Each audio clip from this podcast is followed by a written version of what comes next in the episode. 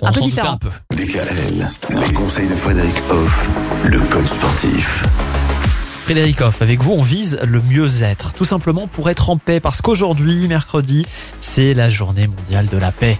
Oui, vive la paix, vive sa paix. Et du coup, ça passe par évidemment une prise de conscience de son corps. Son corps, c'est pas n'importe quoi, c'est notre véhicule qui nous accompagne tout au long de notre vie. Et souvent, on lui donne pas la bonne place. On lui permet pas d'être ce qu'il doit être. On ne le connaît pas assez. Et à cause de ça, notamment, on est moins bien. On est moins bien dans sa tête. On peut être moins bien dans son corps aussi. Il y a certaines pathologies qui peuvent être déclenchées parce qu'on n'est pas bien, parce qu'on se sent pas bien, parce qu'on se connaît pas bien. Donc la première chose à faire, c'est de donner à son corps une place idéale. D'accord, mais comment on fait pour mieux se connaître ? Il faut agir vers soi, on va dire. Je vous donne un exemple. On a un loisir qu'on aime bien.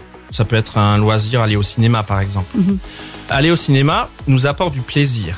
On sait que ça nous apporte du plaisir puisqu'on y retourne. On n'y retourne pas si ça ne nous correspond pas. D'accord.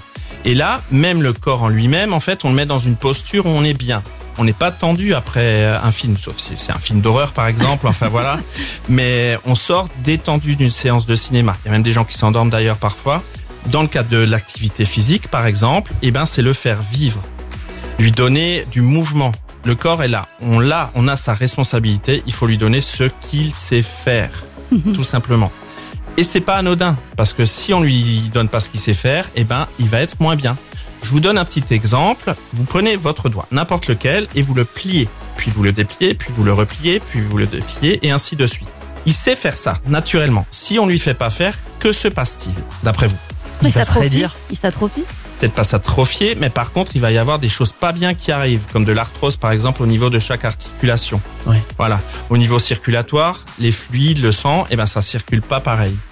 Donc, il faut absolument amener le mouvement au corps, mais en fonction de chaque partie du corps, lui amener ce qui est bon pour lui. Il faut lui faire faire ce qu'il sait faire.